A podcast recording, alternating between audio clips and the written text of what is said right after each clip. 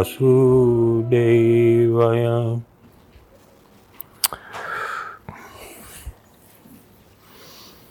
So, unusual topic.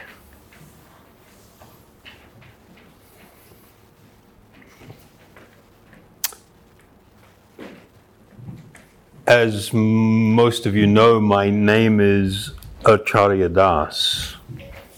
This name, Acharya, it means those who teach by their example. And Dasa means I am the servant of the great spiritual teachers who teach by example. And what has that got to do with the topic tonight? Well, we'll get there in a, in a minute. Um, this statement of Lord Jesus Christ, and let me let me just say that those who follow the path of yoga, and the yoga lineage, we all offer our most profound and prostrate obeisance to Lord Jesus Christ as being such a teacher by example. Unfortunately, many people think that Jesus was a Christian. and that's not truly the case depending upon how you define and understand what is a Christian. Um, this statement, I am the way, the truth, and the life, speaks about an eternal spiritual principle that has been taught since time immemorial. That if we are to come to experience actual transcendental enlightenment, spiritual enlightenment. It is necessary for us to do way more than just offer superficial allegiance to a teacher. And by doing that and proclaim, I believe in this person, and think that that is sufficient. It's not even really a starting point. At one time, I recall a verse Lord Jesus Christ stated, and on that day they will come unto me, saying, Lord, Lord, in your name we have healed, in your name we have cast out evil spirits. In your name we have proclaimed you. And I will say to them, Away from me, you are workers of iniquity, you know me not, for you have not done the will of my Father.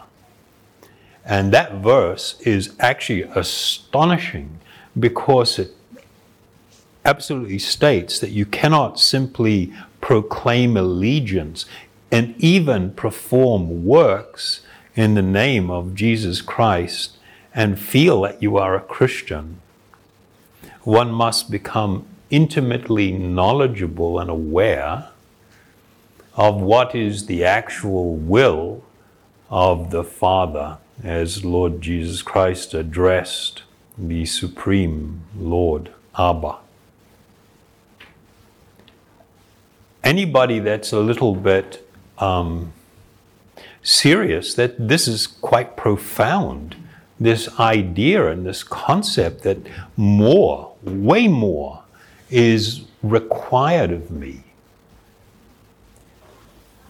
The Vedic teachings teach that a person must actually live the life. They must walk on this path. They have a saying. It is talked it is, is stated as, as following in the footsteps of the previous acharyas. Following in the footsteps, what does, what does that mean?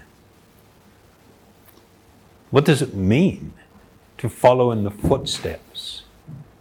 Well, there are going to be two categories of great transcendentalists that we encounter since time immemorial. We have one category that has appeared in this world already in a liberated state. And they dedicate their life to trying to relieve the suffering of others by through spiritual enlightenment.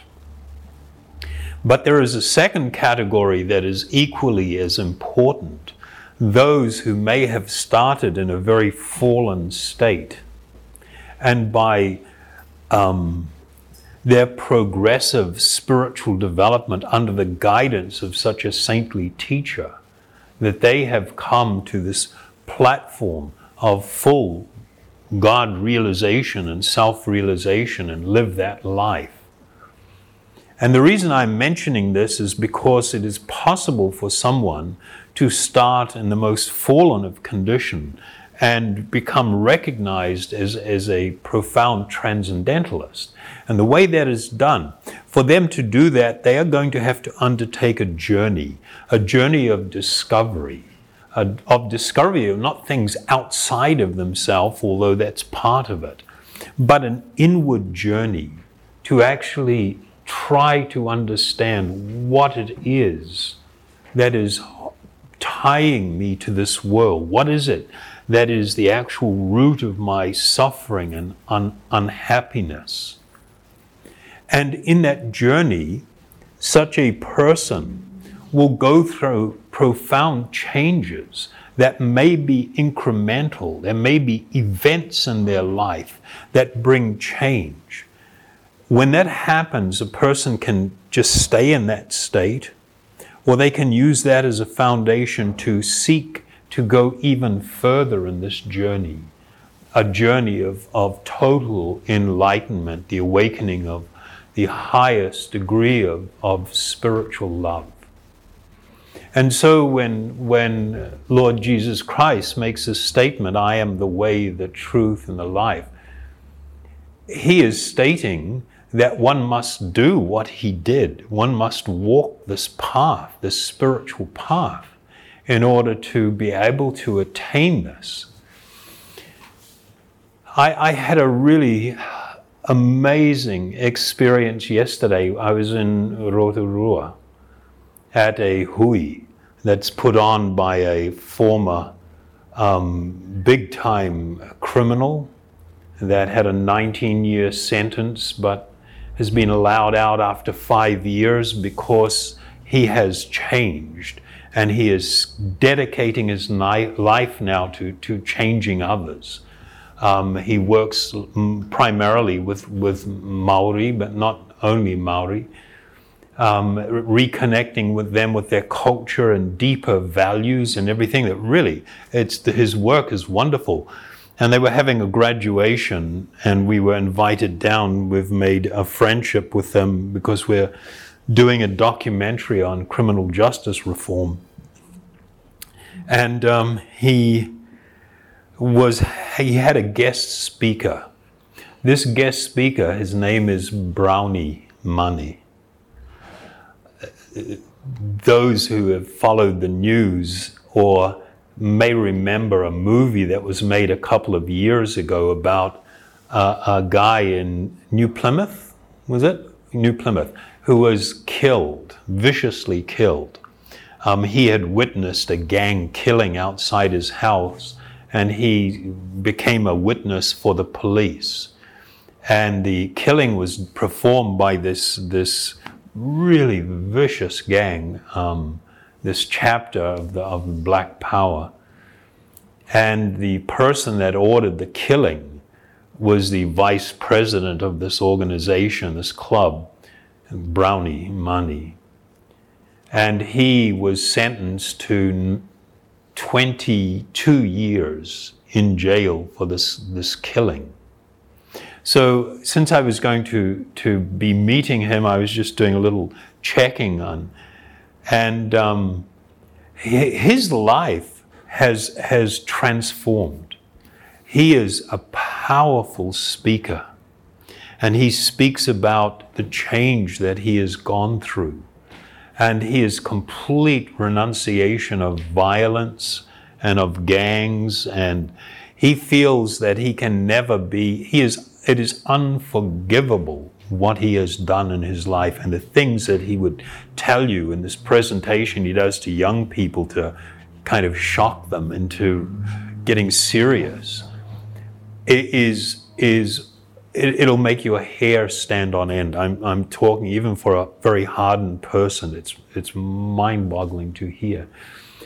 And he says that no amount, there is nothing that he can do in his life that would wipe away the tears of the family and the, the families and the suffering that he has caused. And that's a pretty heavy state to be in. And so when I started looking into him, I, I discovered a, um, a blog written by the daughter of the guy that he had killed. This one guy here, they've killed many people, but this, this is the one he was charged with. And she's about 22, and she was two years old um, when, when uh, three gang members in Black Power were ordered by, by Brownie to go kill this guy. They went to his house at night and knocked on the door, and they had a gun. They were going to shoot him. And they saw he was carrying a baby, a two year old baby. That's this girl, Stephanie. And so they, they backed off. And Brownie got really angry with them and told them, You got to go there and kill him. I don't care if there's a baby in his arms, you're, you're opening fire on him. So he was basically ordering the execution of a two year old child. So they went back, and this time he came to the door without a baby and, and was shot and killed. There was a lot of anger about what had happened, and a lot of lot of um, it's understandable, and and a lot of unwillingness to express any form of forgiveness. But this girl Stephanie and her mum they've had a, some sort of revolution in their life, an utter change of heart. And she wrote this, and I'm, I'm going to read it because it's very much in line with what we're talking about. It's very real and it's real world. She said, To all four men and the Black Power gang that were involved in the murder of my father, Christopher Crean, my name is Stephanie Crean, and I forgive you for murdering my father. For many years, I have not spoken to the media about how I feel about this heartbreaking tragedy. I forgive you not because of what you did in murdering my father was right, but because it was not right. I forgive you because it was not right. I forgive you even though there was mention of shooting me only at the age of two. I forgive you so that you may have peace, and I too. So that your families may have peace, and so that the community may have peace also, and so that the nation may have peace, because it is what is right I believe that with justice comes peace. And whether or not you are changed men, I forgive you. For many years, the title above your heads has been of convicted murderers on the TV, in magazines and newspapers, and even on the internet. But today I write to you as sons of your fathers and mothers as brothers to your brothers and sisters, as uncles to your nephews and nieces, and fathers to your sons and daughters. My dad was not a perfect man, but he was a good man. You too are not perfect men, but you can be good men. You may not be able to start a new beginning, but you can start a new ending, a good ending. I also am not perfect person, and I also have done things in my life I am not proud of. I also cannot change my beginning, but I can choose to have a better ending. I also can choose to be a good person.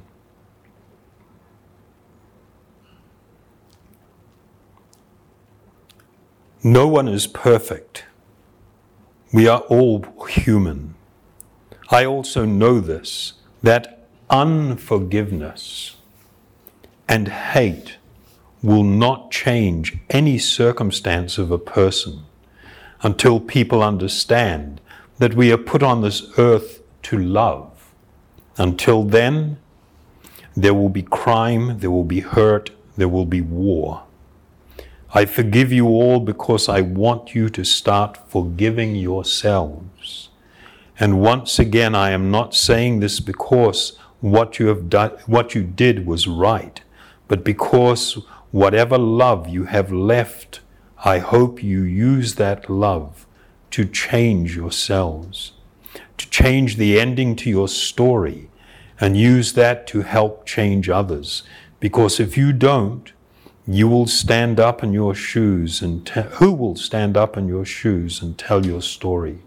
I hope you use it for good and I hope you use that love to give your families because I hope that one day we all understand that love is the only thing that will give us all peace. Because forgiveness is the only thing that is going to set us free and change everything about our life's journey. So I will. Um, I am proud of my dad for standing up for what was right. And one day I hope your families will feel the same way that I do when I see you change the ending of your life to an ending of men that are not perfect men, but were good men. Is that heavy or what?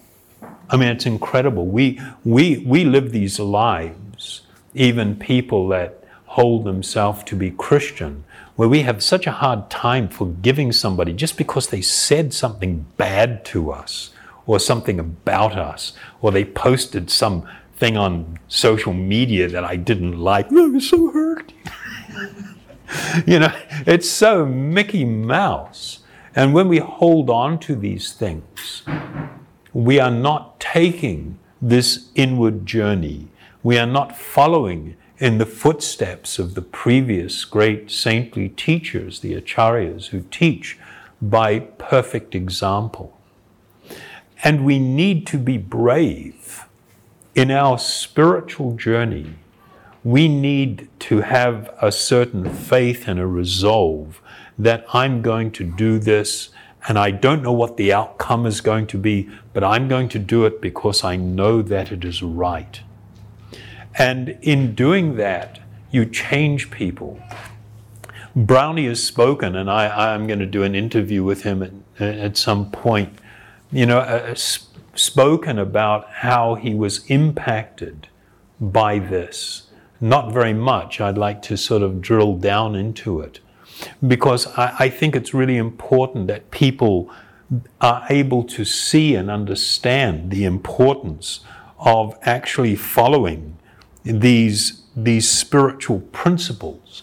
They actually result in not only a lifting of all of the weight of the heart and the sorrow and the burden that we carry so that our life actually becomes peaceful, that we actually experience true happiness that grows with our spiritual understanding. But we can come to the most wonderful, enlightened, and liberated state by taking these chances. You don't, shouldn't worry about what other people think and whether somebody's offended you or accepting you or rejecting you or teasing you.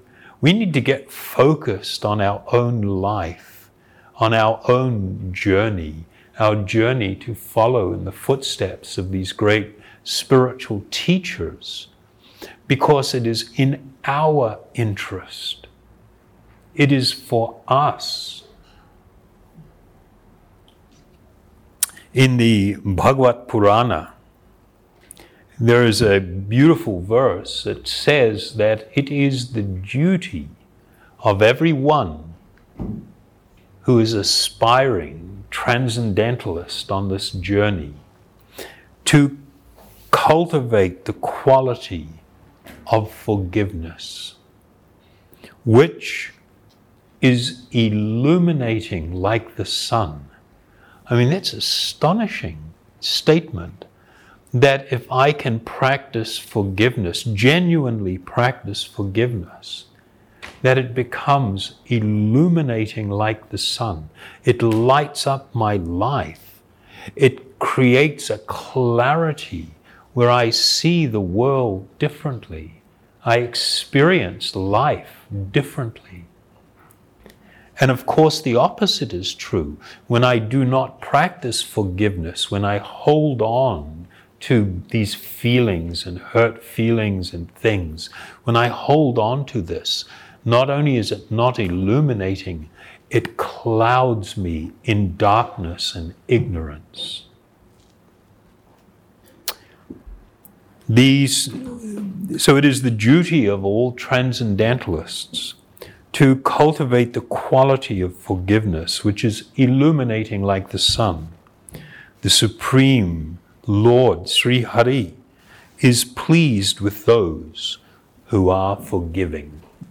This name, Hari, that we chant when we sing Hari Bol, it has actually the most wonderful spiritual meaning to it. It means that that which, or he who which removes all suffering, all the burdens of the heart, the one who takes away the suffering. And so when one sings these spiritual sounds and these mantras, the natural outcome is enlightenment. That we become inspired and empowered. We grow the legs to begin this journey. We develop the muscles to carry this weight. We uh, become resolved to actually do what is right. Not what my mind is telling me and my emotions are demanding of me, but I do what is right because it is right. And the result is spiritual transformation and the increasing experience of enlightenment. So, I think that's about all I got to say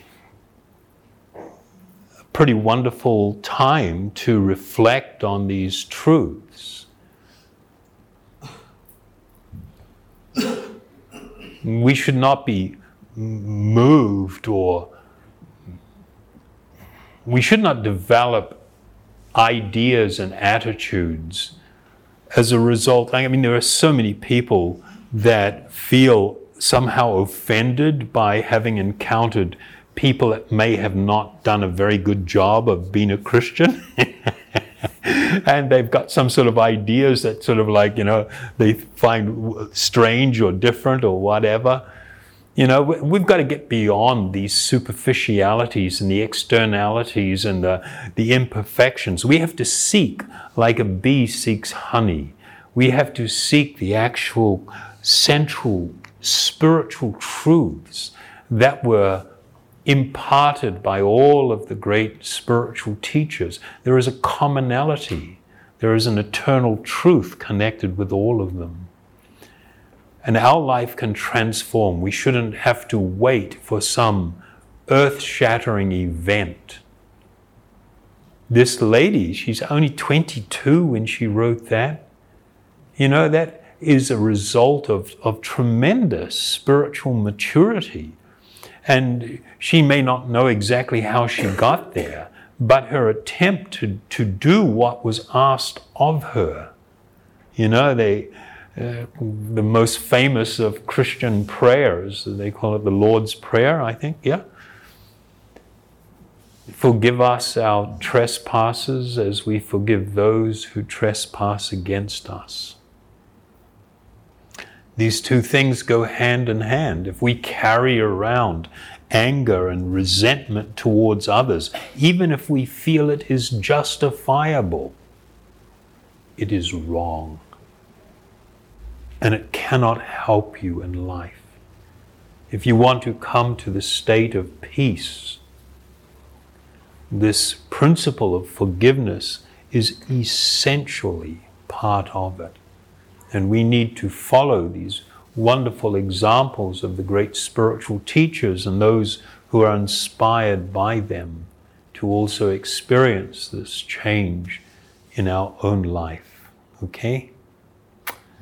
Any question? Yes.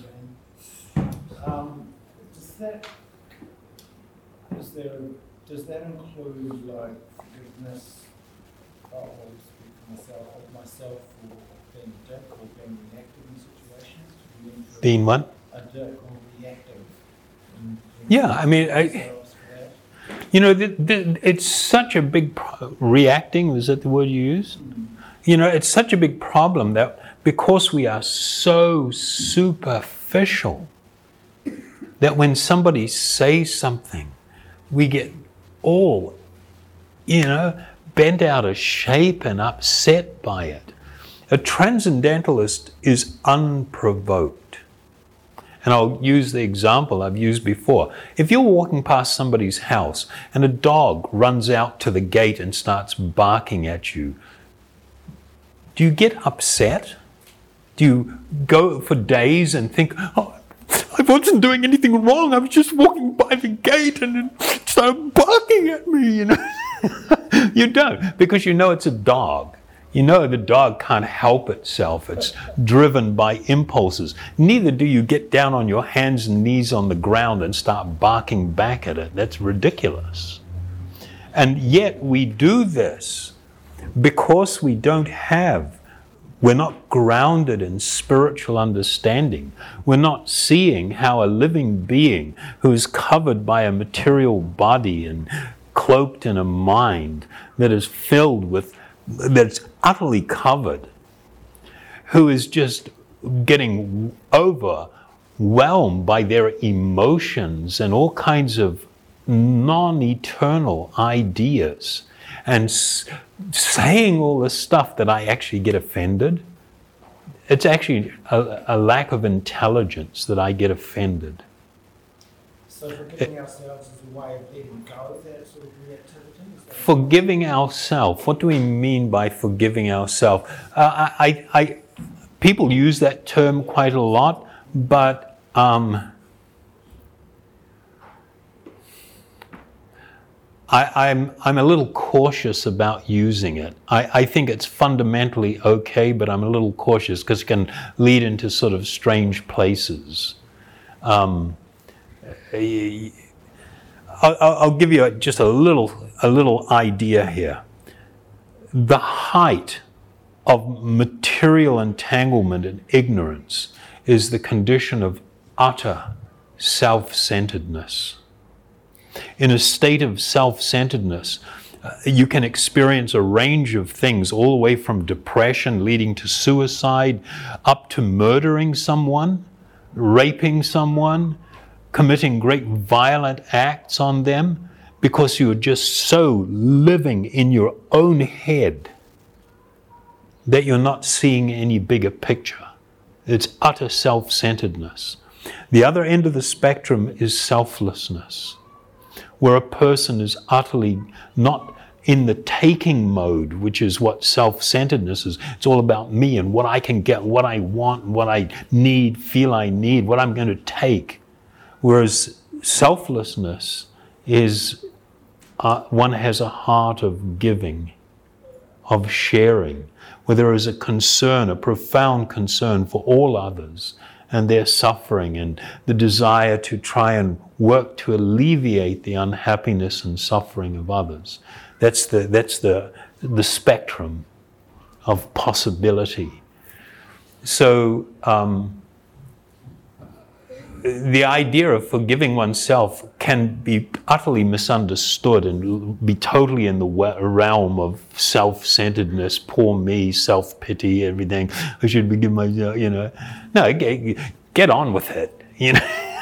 Snap out of it. Get a life. Go help somebody. Do something for someone else. You're not the center of the universe. It's not really all about you. You may think it is, but it's not. You know, let's get on with things here. So I, am just reluctant to, yeah, recommend that. Okay, thank you very much. Thanks, Krishna.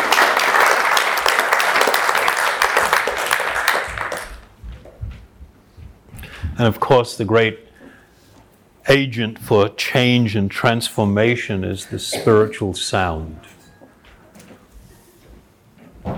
This is how one is able to change, how one becomes enlightenment. Broken string. Such is life. and you don't have any extras with you. I do, but ah. oh. it takes time.